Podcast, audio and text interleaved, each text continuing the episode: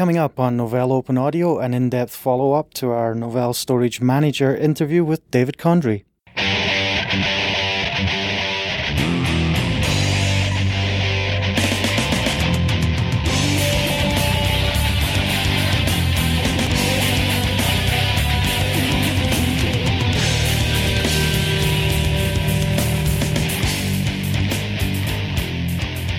Welcome to Novell Open Audio, the podcast that connects the Novell user community with what's going on inside and around the Novell universe.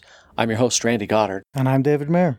Now, David, this is the second half of the interview that we did with David Condrey with regards to Novell Storage Manager. Yeah, and in this one, we get into a lot more depth, a lot more detail, including some real world examples. Yeah, for the gearheads, for the geeks like us who are interested in more of the in depth piece of it, this is really the, the part that they want to listen to. Absolutely. Let's hear it.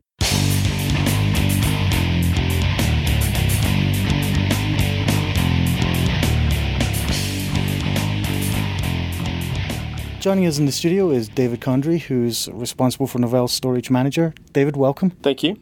So you brought us up to speed on what Storage Manager is conceptually. Right. Now you're on version 2.5. So obviously you've just made a bunch of changes. Right. What have you guys changed in 2.5? What are the new things that people who currently are running Storage Manager are going to see as a difference? Right. Well, the first thing is when you look at the version number. I mean, it's go, it's uh, it's not 2.1. Yeah. It's not 1.1 or anything like. It's, it's jumping from 2.0 to 2.5 and it was really almost a 3.0 level product. But we have big plans for 3.0. Oh, excellent! Really, that there there's a completely new user interface for managing storage policies. That's one of the big hitters. We've done a lot, a lot of work there. The second thing, uh, and we think this is going to be basically a boon, is the ability to manage an unlimited number of discrete pieces of storage per object. So instead of just one home directory per object or one group home directory per group, you can actually chain policies together. You can manage multiple discrete pieces of storage per object, each of those policies governing storage according to a specific purpose. Use the user paradigm some more. Uh, the home the home directory, the home folder for that user. Another policy that's chained to that one might hold HR based data. It may hold Zen based application data that's relevant only to that user. It may hold archive based information that's relevant only to that user. Each of those policies have their own view of the world in terms of information lifecycle management and lifecycle for that piece of storage relative to that object. Now, we should say when we talk about pieces of storage, we're talking at the high level file yes, system elements. Yes, and that's that's something that we really have a challenge with with our wording with our product because when you say storage to some people, if they're a nuts and bolts guy or gal, they're thinking LUNs, right? they're thinking uh, storage. I'm carving up my my uh, SAN into LUNs, and I really don't care about operating systems that much. I certainly don't care about whether people are storing MP3s or videos or, or sales presentations or whatever. But we do. Our policies actually allow you to govern what's in those storage infrastructures. So for us, we kind of deliver on what the layperson kind of thinks about storage, yeah. right? They don't really understand what a LUN is. They say, I need some storage for this project, or I need some storage to keep my stuff. And I need to trust that it's going to be there and backed up and managed for the life cycle of this project or my lifetime with this organization. And I see an advantage there that the person managing the physical disks, they can do that in isolation from the end user environment where you're dealing with quotas right. and, and, access. That's a very astute observation, something I should have brought out earlier because what we want to do is decouple the attributes of how the storage is used from the physical limitations that a piece of storage infrastructure may impose. We want to get the usage characteristics and control into the hands of the people that are very familiar with what the characteristics of that data may be. Do you have limitations then on what file systems you can talk to and what operating systems? So we have two deliveries of Storage Manager right now. We have one that is an eDirectory based delivery. Uh, it sits in a classic uh, eDirectory infrastructure. Of course, it talks to NetWare and You can manage storage on OES Linux and various number of file systems within that, including uh, ext2, ext3, Cool. Reiser, anything that is connectable. Obviously, the uh, file system choices are pretty rich for a, a traditional Novell customer these days. But also, we have a delivery in the Microsoft space as well. It sits on a box stock uh, Microsoft infrastructure and interfaces with uh, Active Directory in much the same way. Now, 2.5 release we've made a decision. We're jumping ahead with our eDirectory release, and then we're pedaling as fast as we can to get feature parity with the, the Microsoft side of things.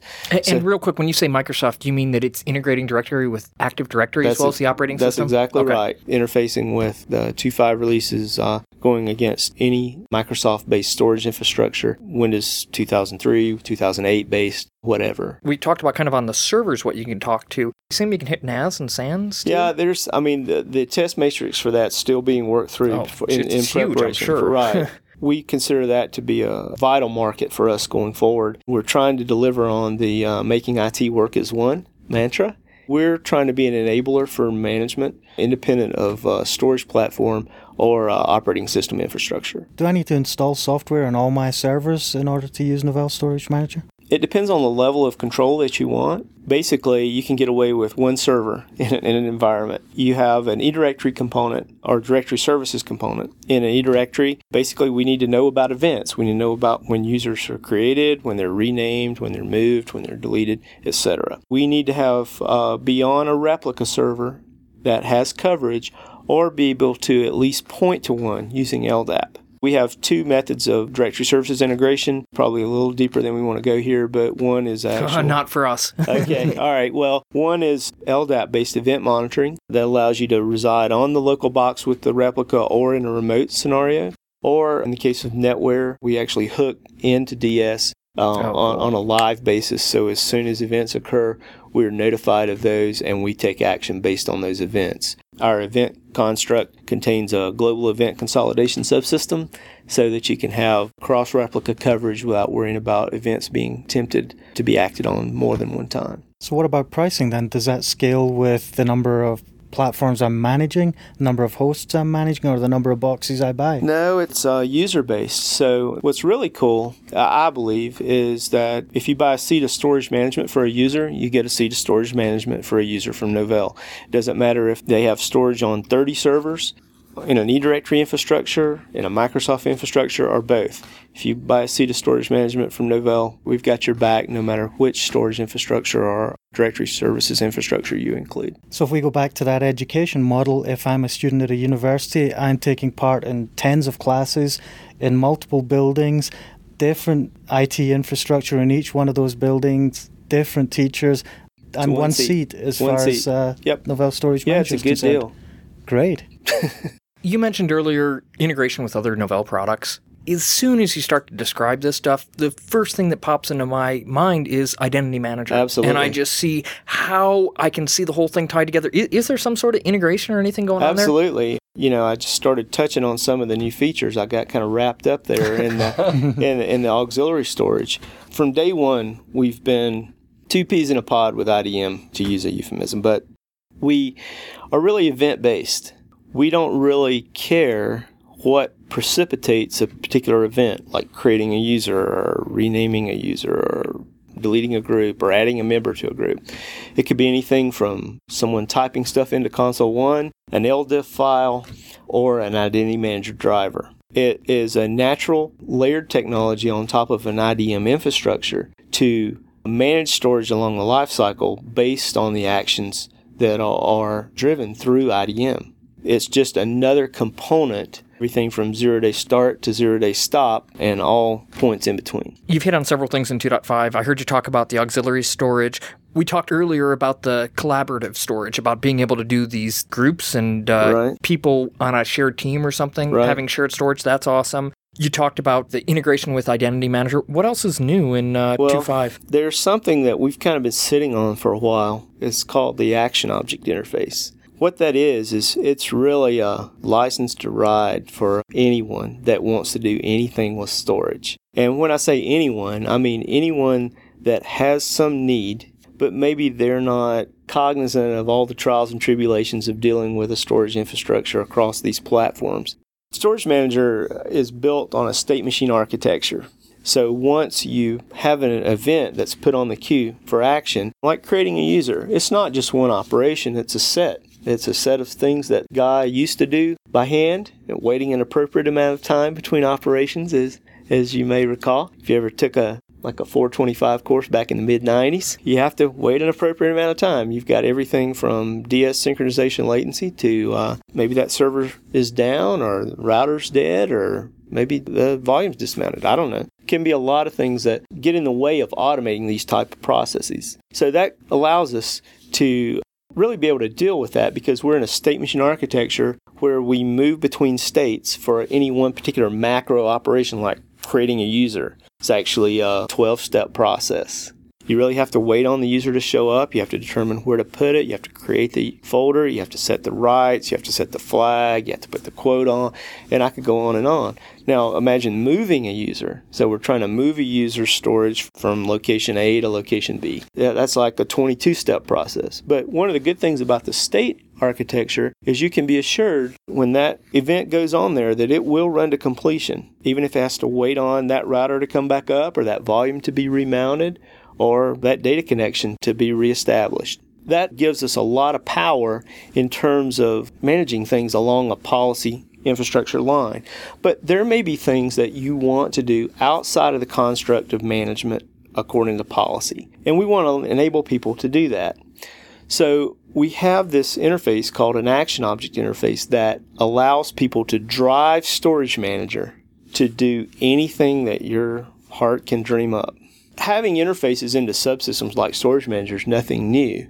But the way that we went about doing this, we believe, is somewhat unique. So if you look at an IDM driver developer or someone sitting out there dealing with LDAP or something like that, they don't really know how to program all of them against the file system. And we don't really want them to wonder where we are as a subsystem, like, and have to talk to us and what we did was we decided to use eDirectory itself as a programming interface.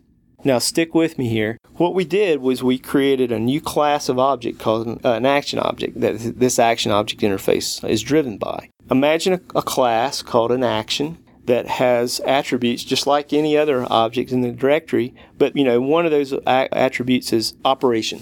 Let's say you want to copy this directory structure from server 65 in uh, Maryland to server 347 in Istanbul. You don't know how to do that, especially if you're, you know, a hardcore IDM developer. You're, you know how to interface with eDirectory. So what you do is you create one of these objects and you set copydir as your operation attribute. Path one, server 65 in Maryland. Path two, server in Istanbul. Then you set the trigger for when you want that operation to occur. You set your attributes, operational attributes for determining override options and things like that. And you create the object in eDirectory. We see that object creation. We see that the person that created that has the rights to actually do that copy. We know when that thing's supposed to fire off and we put it on our queue. And at that time, that directory is copied from that place to that place. Is there a fixed set of operations there? Copy, move, etc. Yeah, it's Can I all do anything of I the want? things, all of the primitives that have to do anything to do with a file system. Creating a directory, setting rights, setting flags, deleting files, deleting directories, rename, all of the primitives for dealing with a file system and the various options that each of those operations may need to deal with. Ob- Obviously, with a copy, you have to deal with overwrite, but with delete, you have to say, well, if I'm deleting a folder, do I want to delete the entire tree, subtree? You can craft your own set of operations by chaining these objects together. If things have to go off in a certain order, then you just create them and there's a chaining construct within the objects themselves that allow you to chain those objects together and they will go off in that order and they will happen. Back to your Maryland to Istanbul example. Two actions is a simple example. Make the directory in Istanbul, which is followed by a copy action, and they're dependent in the order. Action can't start before Right. uh, copy can't start before make there is complete. Right. Don't forget to put some rights on those. Very good point. I hadn't even thought of it. Right. And maybe a quota too. So it's like shell scripts in DS. Yes. Maybe to bring it to sort of a, a real world type example, maybe going back to the educational scenario we had before, you've got this action object of new high school student, a new sophomore who is taking class A, B, and C. Because of this action object that's been created, we could associate that with a new user, for example, that's coming in this next year and say, okay, because this new user is coming in, let's create them an account if they didn't already have one. Let's create this account and let's give them X amount of space with X amount of rights. Not only that, but then because they're taking classes A, B, and C, copy folders from server X, server Z, and copy those over into their home directory. Yes. it's all based on this this event of creating this user. Right. And what you just described is really a uh, synthesis of the policy construct because the, everything you described there at the at the beginning is kind of the out of the box stuff. You just create a policy and Right. say these this is what I want to happen when a new student comes in. But then you can expand upon that and augment operational effectiveness of NSM in general by uh, instantiating these action objects interfaces through What would be an example? well, I can give you a, a real world example. We have a bank who had a situation where uh, they have many branches. They wanted a, a way of provisioning uh, Zen based applications when a user moved between branches. Maybe someone called in sick over here on Oak Street, and that user is, is usually working over on Elm across town. When that user walks in over there, they need their applications just by doing that, what we can do, what they did do, was create an action object to not only provision those applications over in that branch on uh, Oak Street, I believe I said, they could do it in such a way that the applications were delivered from a central server. When they give that user to that branch, the process is augmented by delivering applications for that user in that branch. So you could create complex templates in effect. Where I go, what I do, a template of the environment is laid down for me. Yeah, that's right. Big question I got is what do I do when I get hundreds of thousands of action objects just littering my directory? So the thing is, it cleans them up automatically. Unless-. Yeah, unless uh, you indicate through one of the attributes on the object that you, as the driver or the instantiator, are going to clean them up yourself. That's really nice. Well, thanks. We think so. It's been around for quite a while, but it's a big gun. And I understand we're not the only people who are impressed by it. No, we've talked with customers about this, but we really started to get into the flow of telling analysts about this a little bit. And we haven't really done a good job of that in, in years past. We probably want to talk about that a little bit, but it's really a, a powerful, powerful option for people out there. And a lot of people put this together pretty quickly, but I'll go ahead and mention it. It gives you an interface into the file system from LDAP.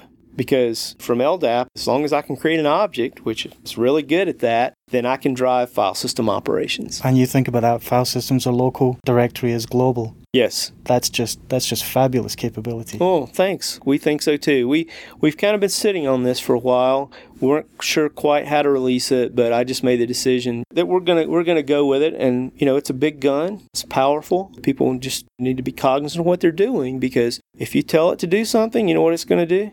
It's gonna do it.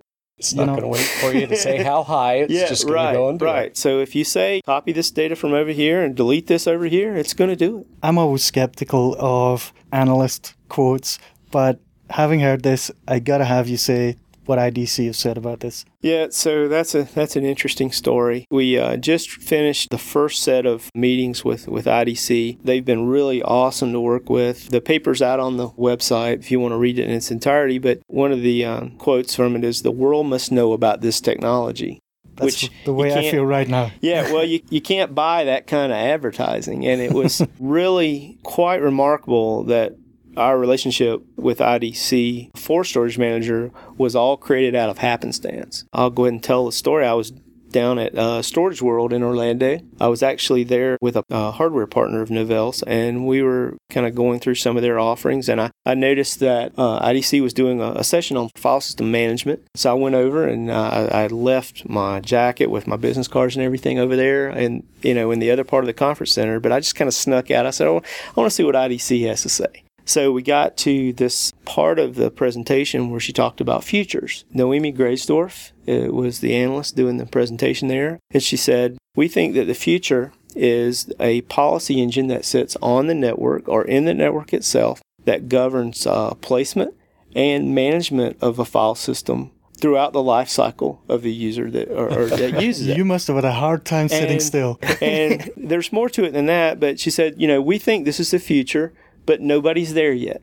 I hope you raised your hand at that point. Well, I did not because I'd left all my business cards in my jacket over in the other part of the conference center. This was my first time at that conference, so I was just there as kind of a fly on the wall. But I ran back, got my business cards, and I thought I'd speak with her afterwards. She was already gone by the time I got back, but I ran into her and we were walking along, and I said, "Well, I'd like to just tell you a little bit about. Enjoyed your your presentation. I'd like to tell you a little bit more about a little bit about Storage Manager and what it does."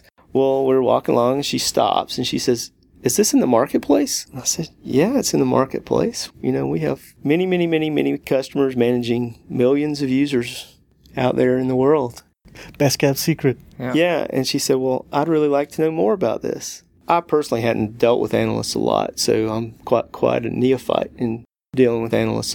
So she contacted us later, and this was all out of band of analyst relations, you know, uh, although analyst relations came in at the end and really, really helped us a lot And analyst relations, that's a Novell at, at group? Novell. Mhm. Yep. Yeah, they have uh, you know different uh, analyst relations person personnel have responsibility for different analyst organizations, Burton, IDC, etc. We went in there thinking, okay, we'll just do a, a presentation and just maybe they'll mention us in some of their research or, or something. We were scheduled for an hour. We went almost two. They uh, called back, asked for a two-hour deep dive.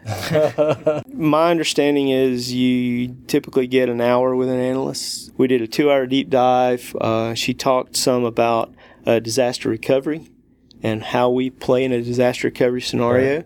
And it really occurred to me, I hadn't really thought about disaster recovery that much, believe it or not. That's something that the backup people worry about, Yeah. right? As we talked, it became more and more apparent that disaster recovery is not only something that people should worry about, but something that we could address if we just made a change here and there. We could really augment a backup system and be able to tell a, an administrator where a user's storage was at any point in time along a historical timeline oh, yeah. we said, well, 2.5's getting ready to go, but this is good stuff. They invited us back, back to Framingham again for another two hours after that and talked about our DR process and uh, scenario where we can actually track storage location information across a timeline and present that to an administrator that's in a disaster scenario. To me, a disaster scenario was always a global, what I refer to as a global disaster scenario. We've just lost the data center. We've just lost this volume. Our, our SAN's tanked out. Sure. But there are other disasters. One another disaster is what I refer to as a personal disaster. That's the one where the uh, division vice president has lost some files. She wants them back, and not next Gotta- week. Got to have that PowerPoint for the next week. Right, meeting. and, and you know you put yourself back in the mind of the prospect, the administrator, and the question you ask: Well, when's the last time you saw those files? Well, I know they were there last April. Okay. All right. Well, in the meantime, we've gone through restructuring and a migration effort, and things are uh, load balanced across. And also, that vice president has moved from Denver to LA. Well, the storage manager is managing all that storage, and our catalog, the one that keeps track of that state machine architecture what step we are along the way in each of those. If we keep track of that and we manage it, then all we have to do is expand the scope of our catalog to keep historical information. We went back and presented that.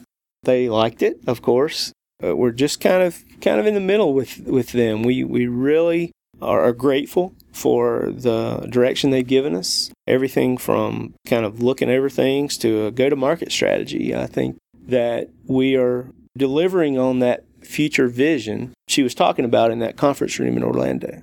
So rather than getting just the one hour to impress an analyst, you've had six hours so Yeah, far I at think- I- least, and you're not even finished yet. Yeah, we're we're not, and they ended up producing a paper on the product. Uh, it's a technology paper. Again, you can download that off the Storage Manager website. So, is this disaster recovery technology something we are announcing to be able to see in 2.5 or maybe something in a future release? No, we decided to roll, go ahead and roll it. And so we rolled it in 2.5 and it's in the product that's out there uh, available for our customers today.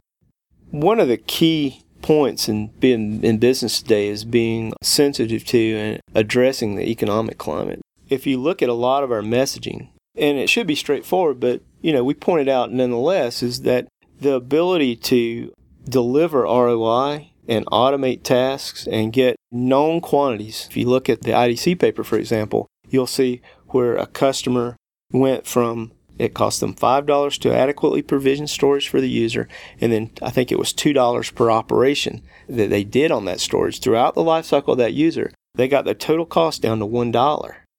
Okay? If you can realize those kinds of savings, then it's not only prudent, but imperative that you implement solutions like this in order to meet budget constraints and the bottom line requirements that you know organizations have on them today more than ever. Great. Well, David Condrey, thanks a lot for sitting down and bringing us up to speed on Yeah, Storage Manager great. 2.5 today. Yeah, Yeah, great th- talking to you. All right, thank you.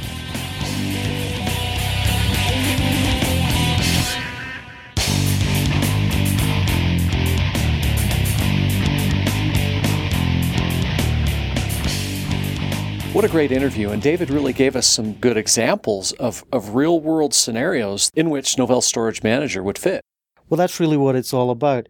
If you can't deploy this for real world situations, it just doesn't mean anything. And it's great that we have some examples of where this is in place and doing the job. Exactly. Well, thanks for listening. That does it for this time. Remember that Novell Open Audio is brought to you by Novell Users International, as well as Novell Incorporated. Most of our content is directed by our listener community, so please send us your feedback by email at openaudio at novell.com or by leaving comments on our website at novell.com slash openaudio. That's it for this time. Have a good one.